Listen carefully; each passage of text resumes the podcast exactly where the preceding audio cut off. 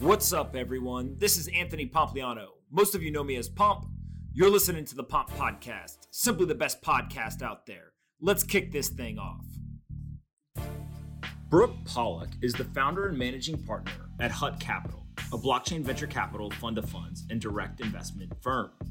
In this conversation, we discuss the institutional LP world, how a traditional due diligence process works, common mistakes fund managers make, and the current blockchain VC fund landscape. I really enjoyed this conversation with Brooke, and I hope you do as well. Before we get into the episode, I want to quickly talk about our sponsors. The first is the World Series of Trading by Bybit. The World Series of Trading is the first of its kind to bring the exhilaration of crypto trading competition to the global stage. World Series of Trading believes in the importance of empowering traders who embody the passion and power for crypto trading. This biannual event aims to champion the spirit of competition, fair play, and cultivate camaraderie among crypto derivatives traders from around the world with the ultimate goal of creating positive change in the crypto space. Here's the best part this year's prize pool is a whopping 200 Bitcoin. That's right. If you participate in the World Series of Trading, you've got a shot at winning part of the 200 Bitcoin prize pool. So Go in the description of this episode and click on the link to sign up. The World Series of Trading is there for you. Also, don't forget that I write a daily letter to over 50,000 investors about business, technology, and finance. I break down complex topics into easy to understand language while sharing my personal opinion on various aspects of each industry. You can subscribe at pompletter.com. Again, pompletter.com. All right, let's get into this episode with Brooke. I hope you guys enjoy it. Anthony Pompliano is a partner at Morgan Creek Digital.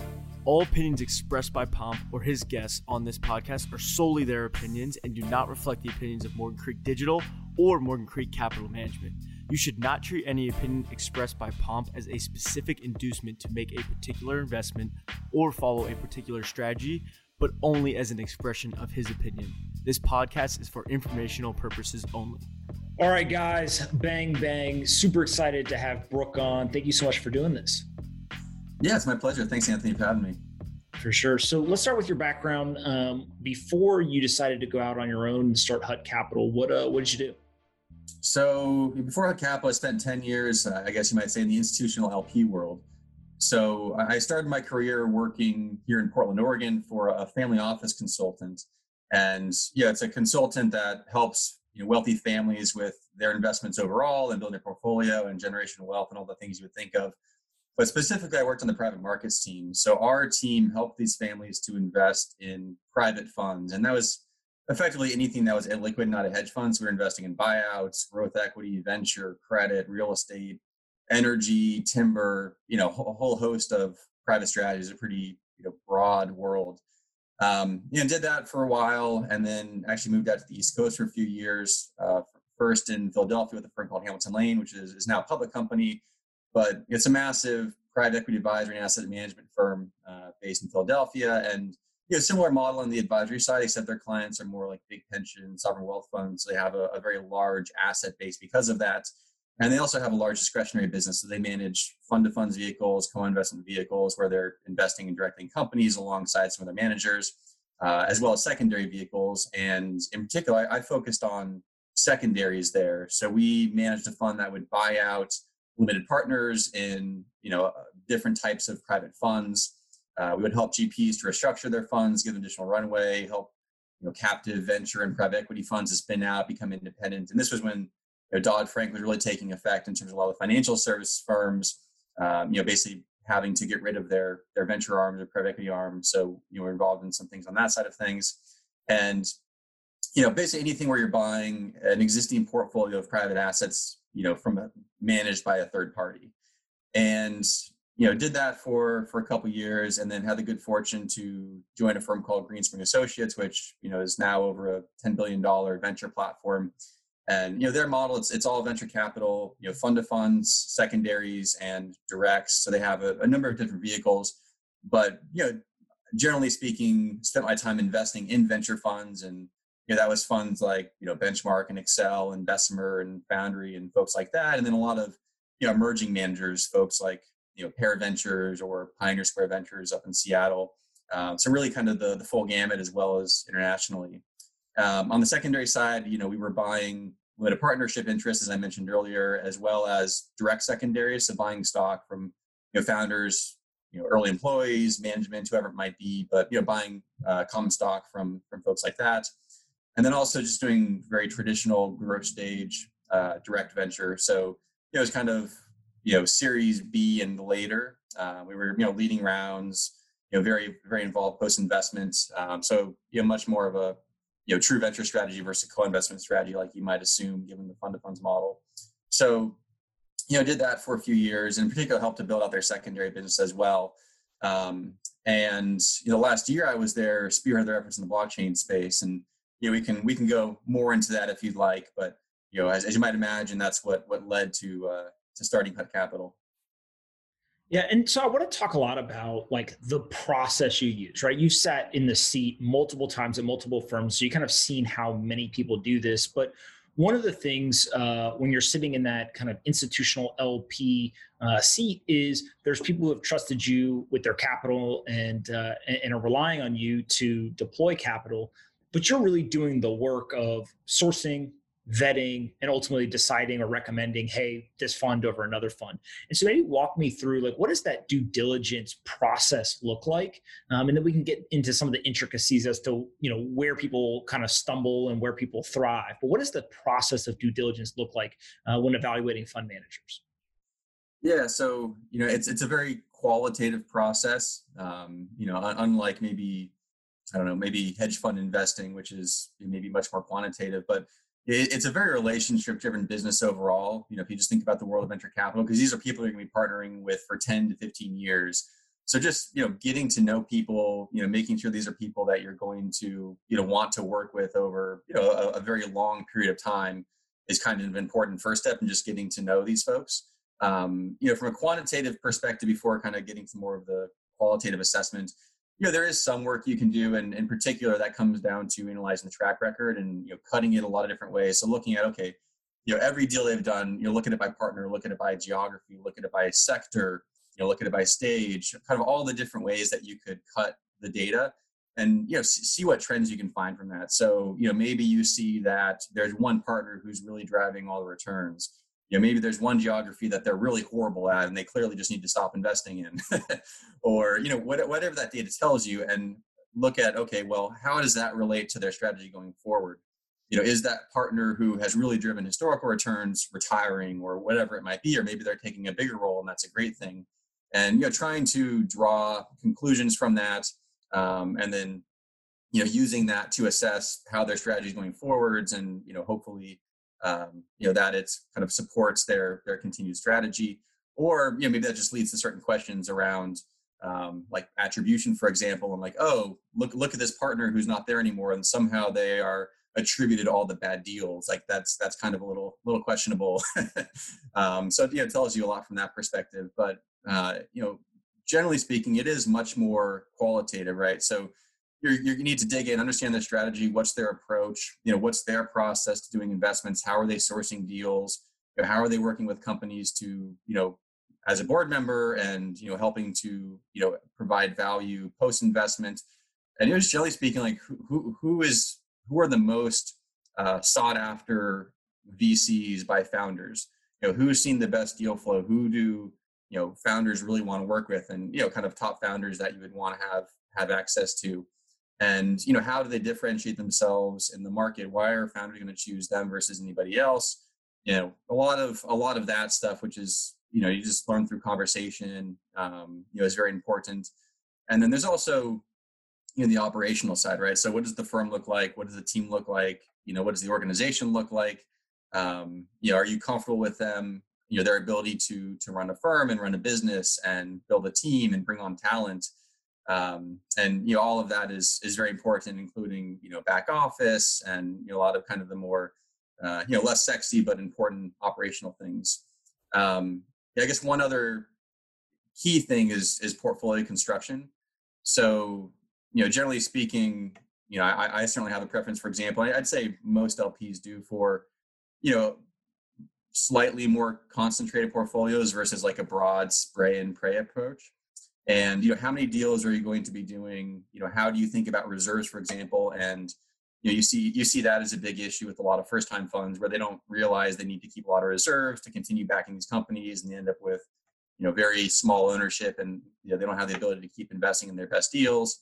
Um, you know what kind of ownership are they targeting? Just kind of how, how are they planning on uh, allocating the portfolio in, in different ways like that and it, and it seems like it's this weird balance between uh, when you first go in to do the due diligence, you're really kind of um, a detective, right? You're trying to understand what's good, what's not.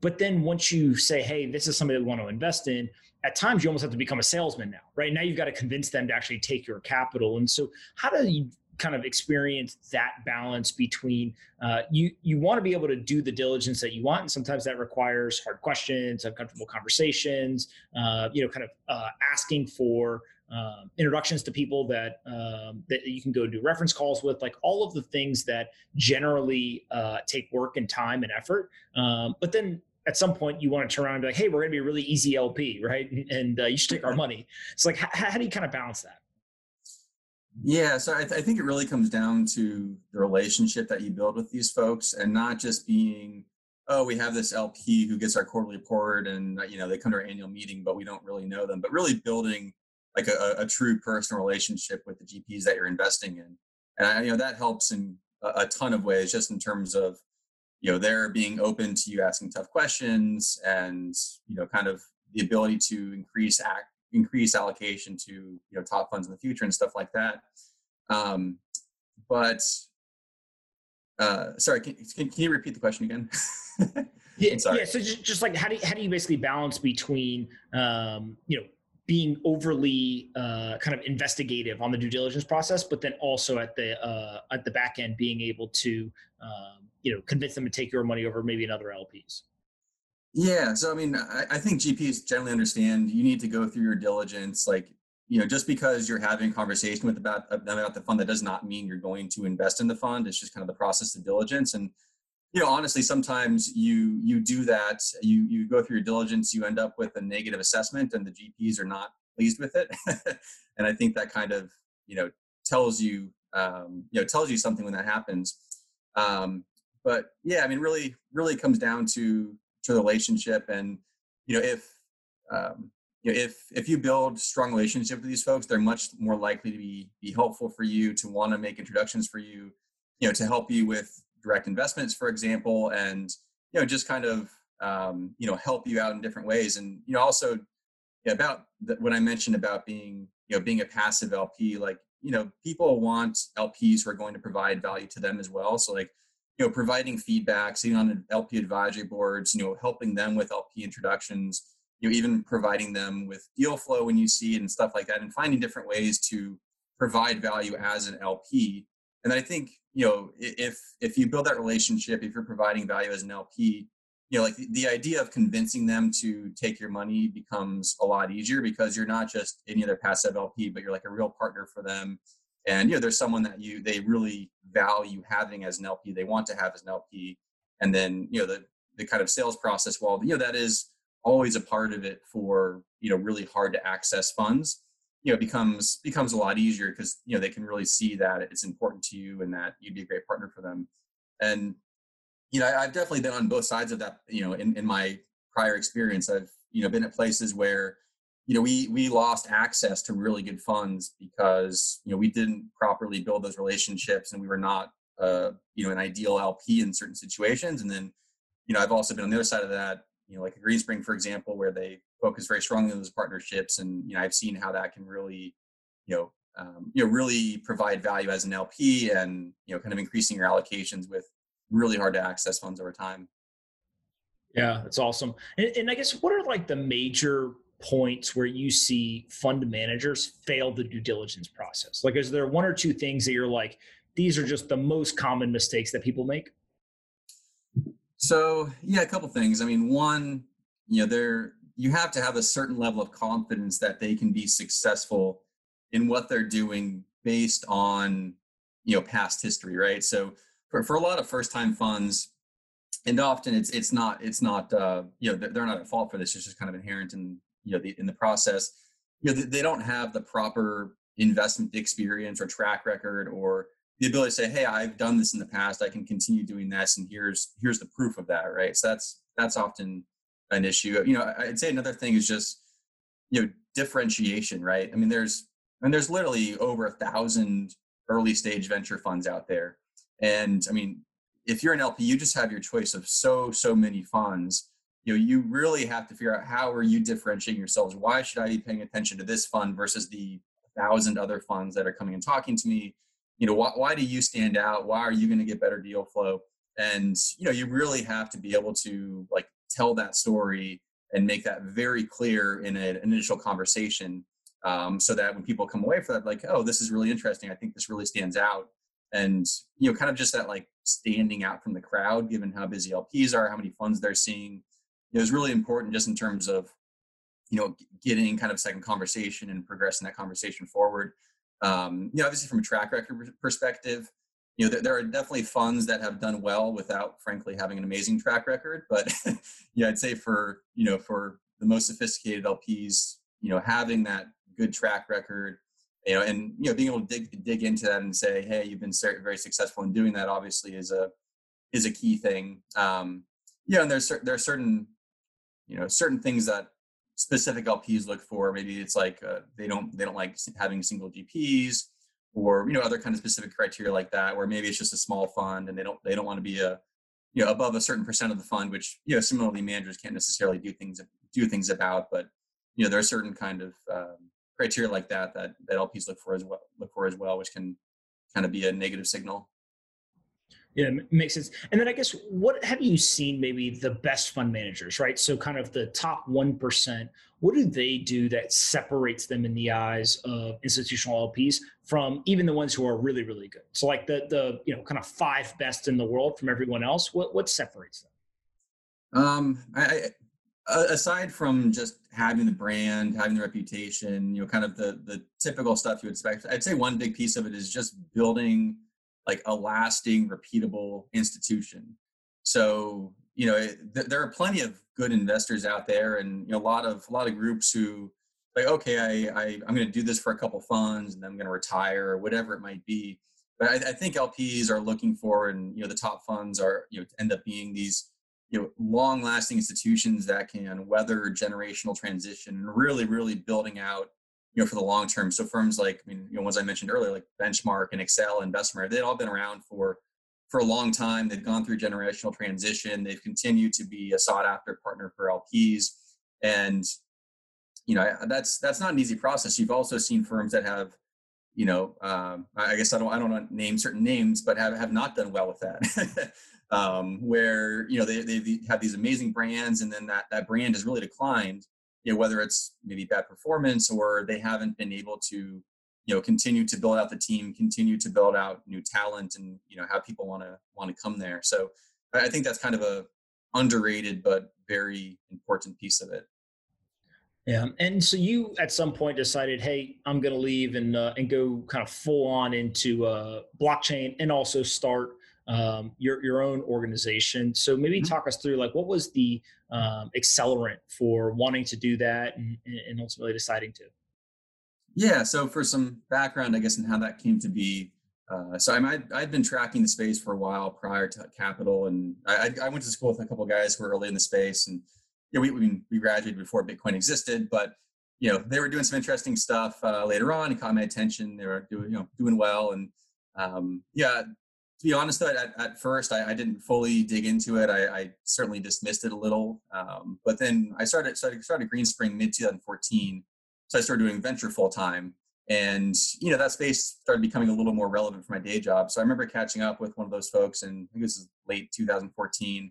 And, you know, walking me through, you know, how, how they use their platform and, you know, just moving crypto around, for example, I was just kind of blown away by how easy it was and how you know, just how smooth and seamless it was. And I, I remember sending a note out to the full team at the time, and it's like, hey, we should be tracking this company. This is really interesting. And I, I didn't get a single response, which was kind of a sign of the times. But you know, I, I you know, was paying more and more attention to that space as I was doing venture full time. But you know, the, the problem is it wasn't at all relevant for my day job.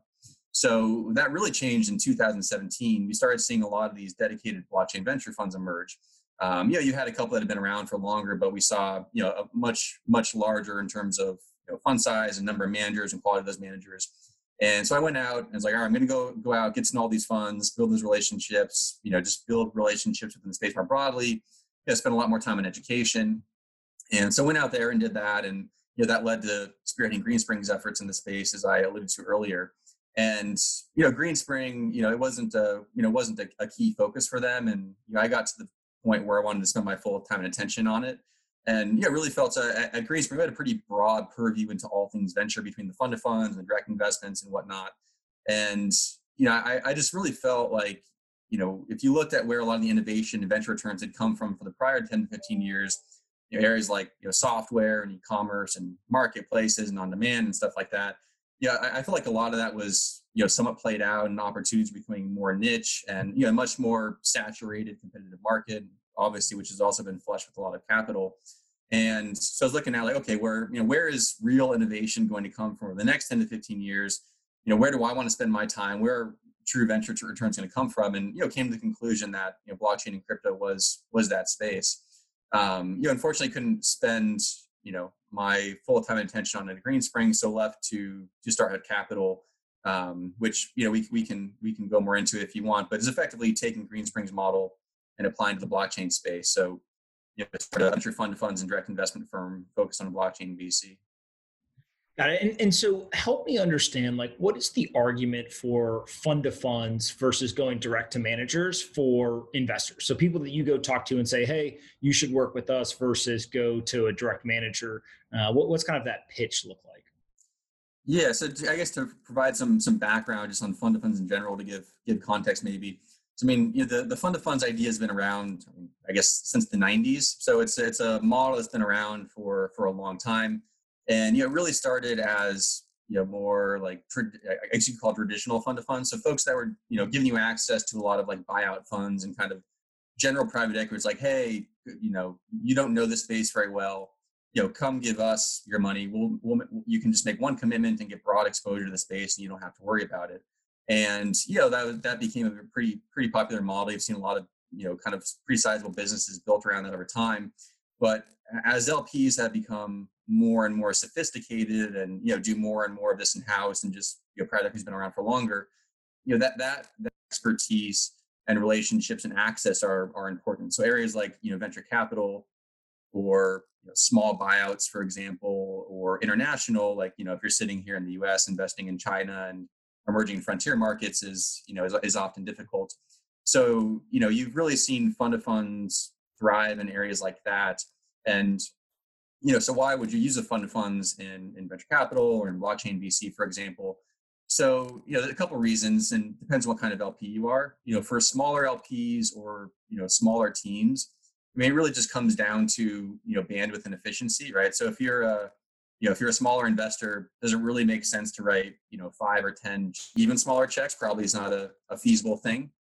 Um, you know for for other lps in general I, I think folks in a space like this really value the diversified model um, and saying hey i can make one commitment get exposure to let's say 10 funds and you know especially in a space like blockchain venture yeah, I think having exposure to different parts of the market is very important. So, you know, different structures, different views on the market, different geographies, you know, different structures, and you know, it's it's often you know difficult for people to take the time. Okay, I'm going to spend you know whatever you know significant amount of time is required to you know really dig into the space, get to know all those those funds, you know, make those assessments, and you know end up making you know a handful of commitments. And it's just much more efficient to outsource that to someone who has the expertise, has relationships, you know, has the inside baseball on on the market and the funds and you know the the ability to you know really do a lot of referencing you know not just the ones they ask you to who are all going to say good things but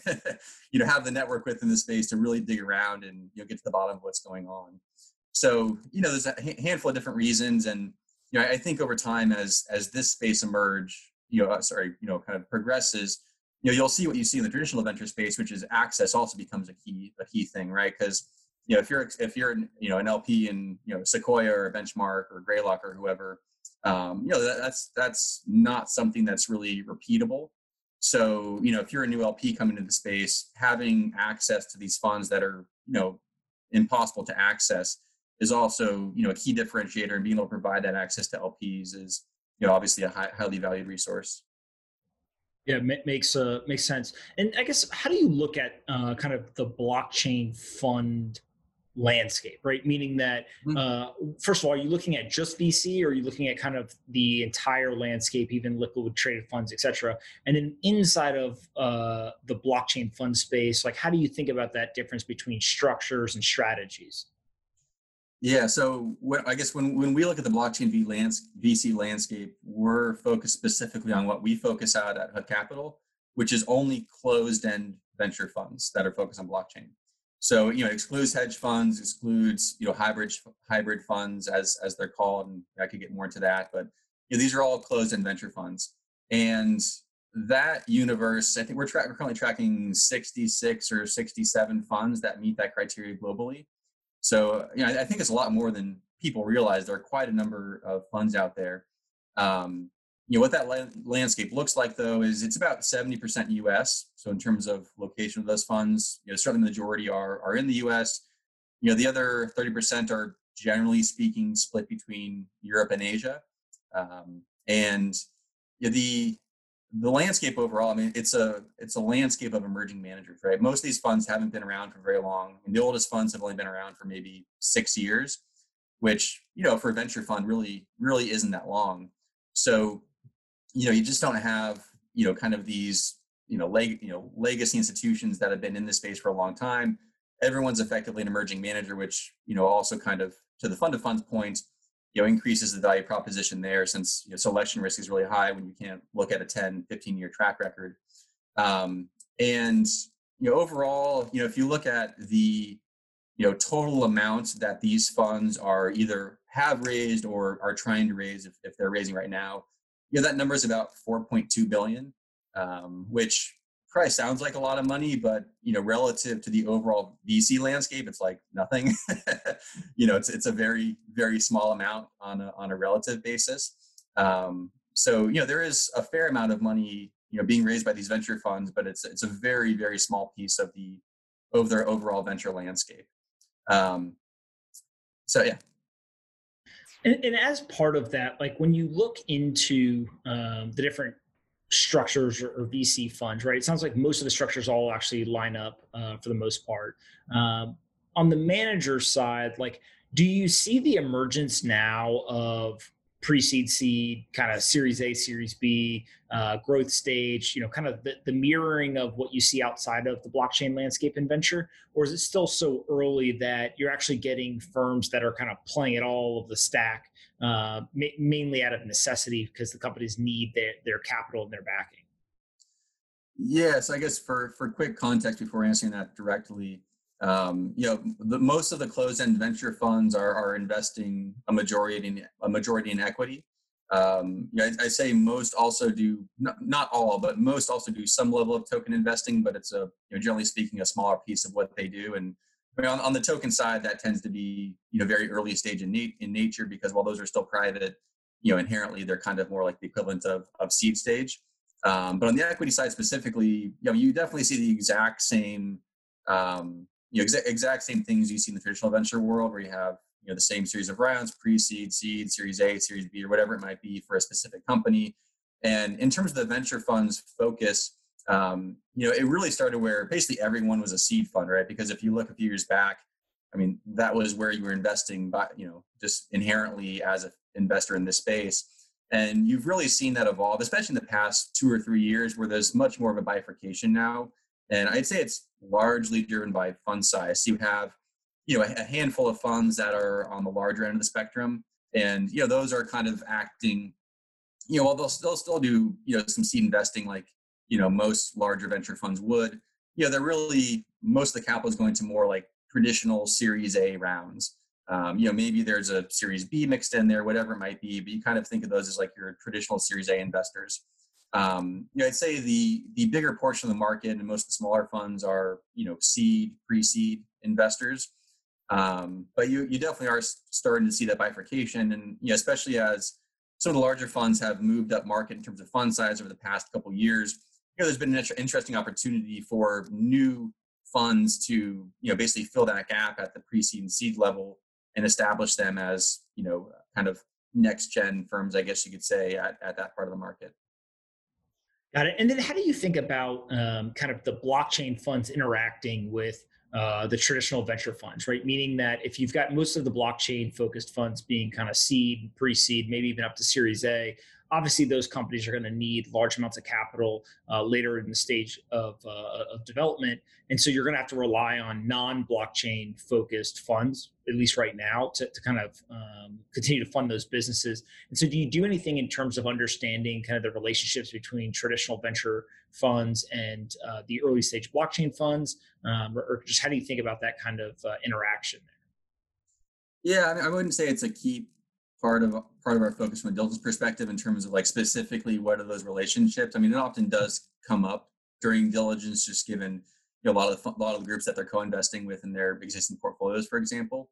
But I, I would say that it, I mean, it is something that we pay attention to in general for you know, really really Series B and later because you have you have plenty of funds that are doing seed investing and Series A investing, but you know, generally speaking, the funds in this space are pretty small. It's not like you have, you know, NEA who has, you know, $3 billion or whatever it is, and they can continue to fund companies forever. Um, you know, they are clearly reliant on outside investors to continue leading future rounds, you know, Series B, Series C, Series D. So, you know, I'd say you know, given there aren't a ton of companies that are later stage in this space, it's still kind of TBD in terms of exactly how that plays out. I, I do think you know they will be reliant on generalist firms. There aren't any you know sizable or maybe at all, but sizable later stage venture funds dedicated to this space.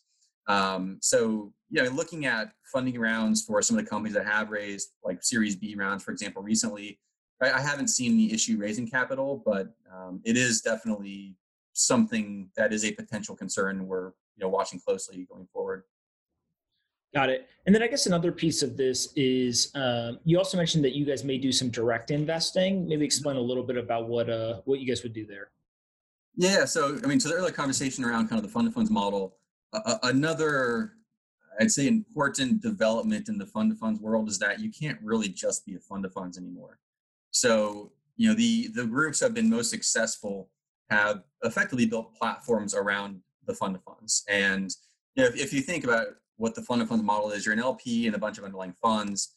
You have access to all sorts of very unique, non-public information on the underlying portfolios.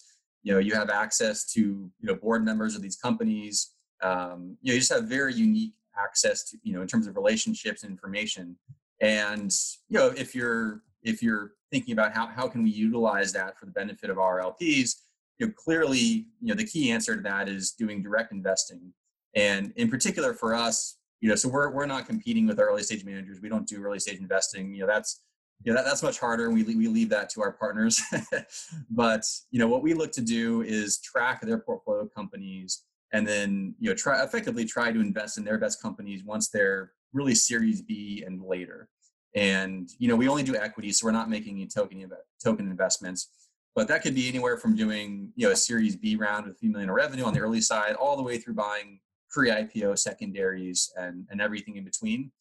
And you know also to the earlier conversation around you know the relationships you build with these funds you know we're, we're not we, like we don't ask for co-investment rights for example right? We everything we do is just built off of the relationships we have with these gps and the information we have and you know ha- having them like want to help us on deals and you know just having that kind of be a, a regular part of the dialogue right? So i think that's a much better approach than trying to structure it where they're like forced to give you co-investment. And you know we're also not co-investing per se. You we're kind of coming in you know, i guess technically after our early stage managers would. But yeah so that's you know that's part of our our focus as well. And you know we'll also find other ways to, you know, create value based on your relationships and information we have, whether that's buying LP secondaries, you know, that could potentially be buying like GP stakes underlying funds, you know, and just looking for different ways that we can, you know, use our position to our advantage and for our LPs. For sure. And then talk to me a little bit about um, your interactions with founders? Uh, obviously, on the direct investing side, that may come up some, but also on the due diligence side, right? Of, of uh, kind of diligencing the managers themselves. Um, kind of what does that relationship look like, and kind of how do you normally go about um, those conversations? Yeah, it's a good question. Um, so it, it is definitely an important part of diligence, and you know, typically as part of that, you will talk to you know portfolio company CEOs. So you know you'll typically they'll give you a reference list and it'll have you know some number of names on it. So you know I mean, those are good people to talk to. Um, obviously they're you're, you're, you're going to assume they're going to be positive but you know it's important to talk to those folks and get their perspective. Um, you know it's also important to talk to people who aren't on that list. And you know to your, early, your earlier comment around like you know being an easy lp you don't want to just call all their ceos and like clearly disrupt business from that perspective. But you know, it is important that you talk to folks and figure out who would be good to talk to who, you know, is not on that list. Or, you know, maybe it's, uh, you know, instead of just talking to the three CEOs who are their best portfolio companies, also talking to ones who have been, you know, have not done as well and seeing how they served as a partner through that process of things not going well, right? That's, that's obviously very important as well. So, you know, in terms of what you talk to them about, I mean, it's typically, you know, where did the relationship come from? You know how did you get to know that person? How did they get interested in the company? You know why did you choose to work for them? Or try try sorry why did you choose to work with them you know and choose them as a partner? Was it because they just gave you the highest price? Or you know was it because you really valued them as a partner? Maybe it was a pre-existing relationship um, and you know maybe you went with them even though they they weren't the best price. You know what how have they been like to to work with you know post investment what's the cadence of communication look like? How are they as a board member? Whatever you know whatever that might be. You know just generally how are they viewed by founders in the space? Um, and just kind of really digging into that relationship and figuring out you know why did they choose to work with them? How did they get access to the deal? What they've been like to work with post investment and you know kind of what's their you know, reputation amongst founders? Yeah it's really interesting. And, and then i guess before we finish up, I want to talk about uh, your LPs, right, and kind of the conversations you're having on that end. So uh, you go out, you talk to people, they give you money, and then you go make these investments we've been talking about. But like, what is uh, that environment been like as you talk to uh, investors? You know, kind of let's talk maybe pre-pandemic and then post uh, the start of the pandemic. Um, kind of what's changed? What what are you kind of hearing, and, and what does it look like? Yeah, so I mean, pre pre pandemic, I'd say trend wise, things were good in terms of LPs being increasingly interested in the space, and you know, generally just being much more educated going into conversations. So you know, if you compare it to a couple years ago, like the, the level of education, generally speaking, that we have to do in a meeting is much less than it was two years ago, and it's much more about you know what what's our focus, you know, et cetera, rather than what's blockchain, what's crypto so that that's been a really good development and i think for a lot of groups it's, it's just been a very long education process especially on the institutional side. You know and they, ha- they have to get up to speed and then they have to convince their you know their team and then their board and whatnot to actually allocate capital. So that's a long process and you know it's been good to see uh, institutions kind of get you know go through that process and kind of closer to allocating capital you know broadly speaking. Um, you know definitely when the when the pandemic hit you know so let's say back in march you you saw a lot of folks basically just go on hold like okay we you know the market's down 20% over the past couple weeks. You know we need to kind of just put the brakes on here and see what's happening. Um, you know for large institutions where you know they were looking at this space but maybe it wasn't like a, a true priority it was just kind of something that they were looking at but um, you know not a not a like a key focus. They definitely you know reverted a bit back to kind of key priorities and you know kind of their existing portfolio and kind of managing the current environment. Um, you know over the past i guess what four months now uh, you, you've definitely seen things go a bit back more more to normal in terms of lp conversations. Um, obviously having the public markets recover is is helpful. Um, you know the fact that it's not necessarily tied to our underlying economy um, you know is a separate conversation. But you know, in terms of their portfolio values, having them recover is is obviously helpful. And um, yeah, I'd say also given you know some of the tailwinds over the past four months that have been created in, in this space, um, you know, just kind of increasing focus around crypto as a potential macro hedge. You know, a lot of you know certain folks who have come out, like Paul Tudor Jones, for example, who has come out, you know, saying he's allocating to you know to Bitcoin or Bitcoin related investments. You know things like that have been very helpful, and just generally you know a lot of the technology technological um, you know tailwinds that you know you're seeing as well. And you know that's been good for you know for certain portfolio companies, and I think also just has brought additional attention to the space and kind of made people say, hey, I need to be you know looking at the space I have if I haven't been already. So you know that's helped to offset some of the uh, I guess some of the you know folks who were kind of on hold um, during during you know part of the pandemic and you know generally speaking we're we're definitely seeing things recover from that perspective. Got it. And, and i guess as part of all of this what's been your biggest learning right? As you kind of went out started Hutt Capital uh, and, and have kind of gone through the process that you've gone through what's been the biggest uh, learning that you've had or maybe the biggest surprise? Uh, yeah the, the biggest learning has definitely been fundraising. So, yeah, I, I was not. I mean, to be clear, I, I was not responsible for fundraising in my in my prior you know prior roles. Um, you know, I was very focused on investing. So, you know, going out and raising a first time fund as someone who has not fundraised before has been a, a huge learning experience in terms of you know how, like what that process looks like of building relationships and you know how long that takes you know who you should be talking to you know how you go about fundraising just you know like who you should you know like what are the different uh, like what are the different avenues to try to raise capital and find you know folks that you should be talking to? Um it's like just the the idea of how you fundraise has been like a, probably massive learning and there's definitely been you know mistakes i've made through that process that I, i've learned like okay maybe i wasn't doing this the right way and I need to kind of refocus on maybe this part of the market, for example, from a fundraising perspective. And I've definitely adjusted our strategy, um, you know, since since we got started. But yeah, I think uh, p- people underestimate, you know, like the the challenge of raising raising a first time fund, and um, yeah, it's uh, just definitely been a big learning. it uh, it always is. Uh, where do you think all of this is going? Right? In terms of kind of blockchain venture, uh, does this grow into something that uh, remains kind of a subset of venture? Does it kind of get as big as um, maybe the way people look at fintech or, or, consumer social or something like that in the venture world? Uh, where do you think it's going? Yeah, so I'd say partly that depends on your view of the space. I mean, I, I, I my my expectation is that it's mean significantly bigger than fintech and eventually kind of ends up eating fintech um, you know, given my very bullish view on on the space in general.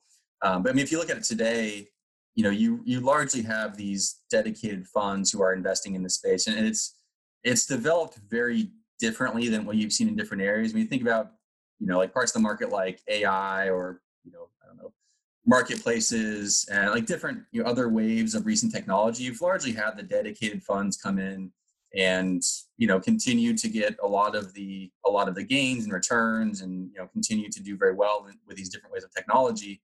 Um, and then, you know there's certainly some dedicated funds that have been in there but you haven't seen like you what you see in this space where you know you have this huge number of dedicated funds who are really you know the experts in the space. They're where you know most of the top founders are going to for for capital.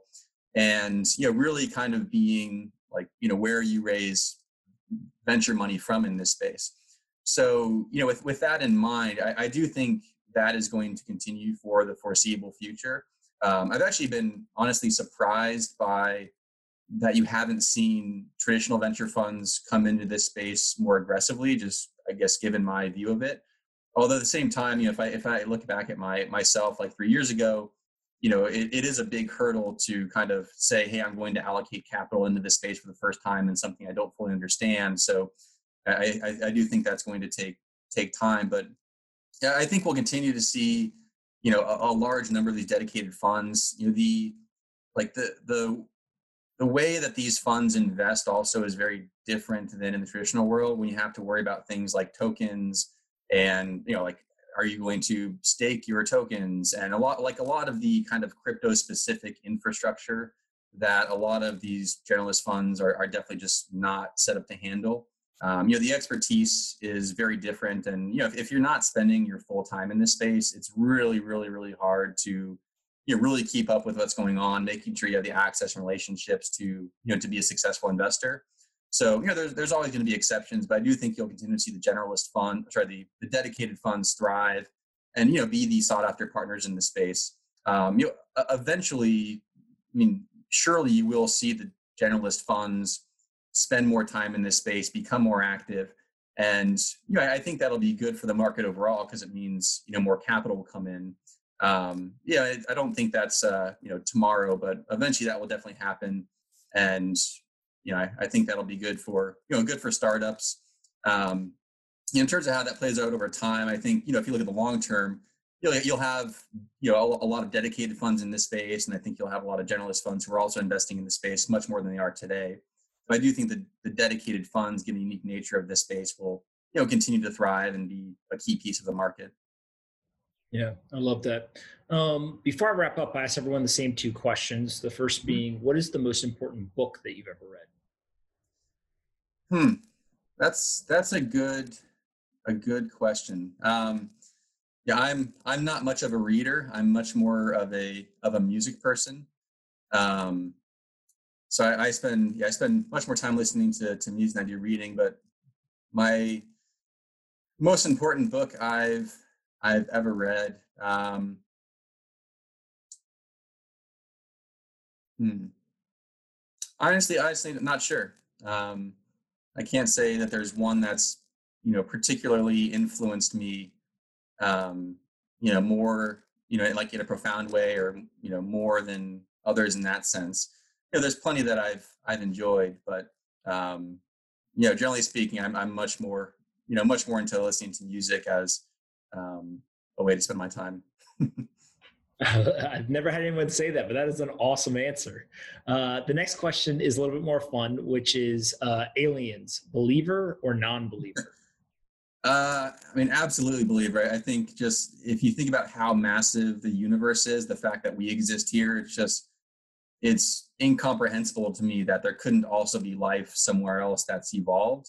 So, I mean, I, I, I have to think that there is life somewhere out there in the universe, and probably quite a bit of it. You know, if you think about the massive scope of the universe and how you know you could have literally thousands of civilizations and not never have one ever ever make contact with the other. Um, so yeah, I I think there has to be life besides us out there tend to think that you're probably right. We'll we'll see, but I, I, I tend to think so. Uh, to finish up, you get to ask me one question. What's the one question you have for me? Um. Hmm, so for, for your for your podcast series, how, how much preparation does it take to get ready for for a podcast? I'm not, I apologize if you've been asked this before, but you know, curious how much preparation goes into it. So I try to do as little as possible, actually, um, and and uh, it's this weird thing. I've talked to other people who have similar types of podcasts. And uh, in the beginning, I would like do all this research and show up. And like, I basically yeah. in my head already had like, oh, this is what we're going to talk about. And um, what happens is it just becomes kind of robotic and it's kind of like okay i'm going to ask this question. I pretty much already know the answer. That's why i'm asking the question. Then i'll ask the next question. Mm-hmm. and like it, it, just i don't know it was less rewarding for me because i kind of had already done all the work and, and learned everything before the uh, episode even started. So now you know I understand who the guest is, kind of their background. Um, usually, I'll have a couple of talking points, but then I just want to have a conversation and, and uh, really ask the questions that I'm curious about right? And kind of just naturally let that play out. And so uh, it's become much more rewarding experience for me to do less preparation.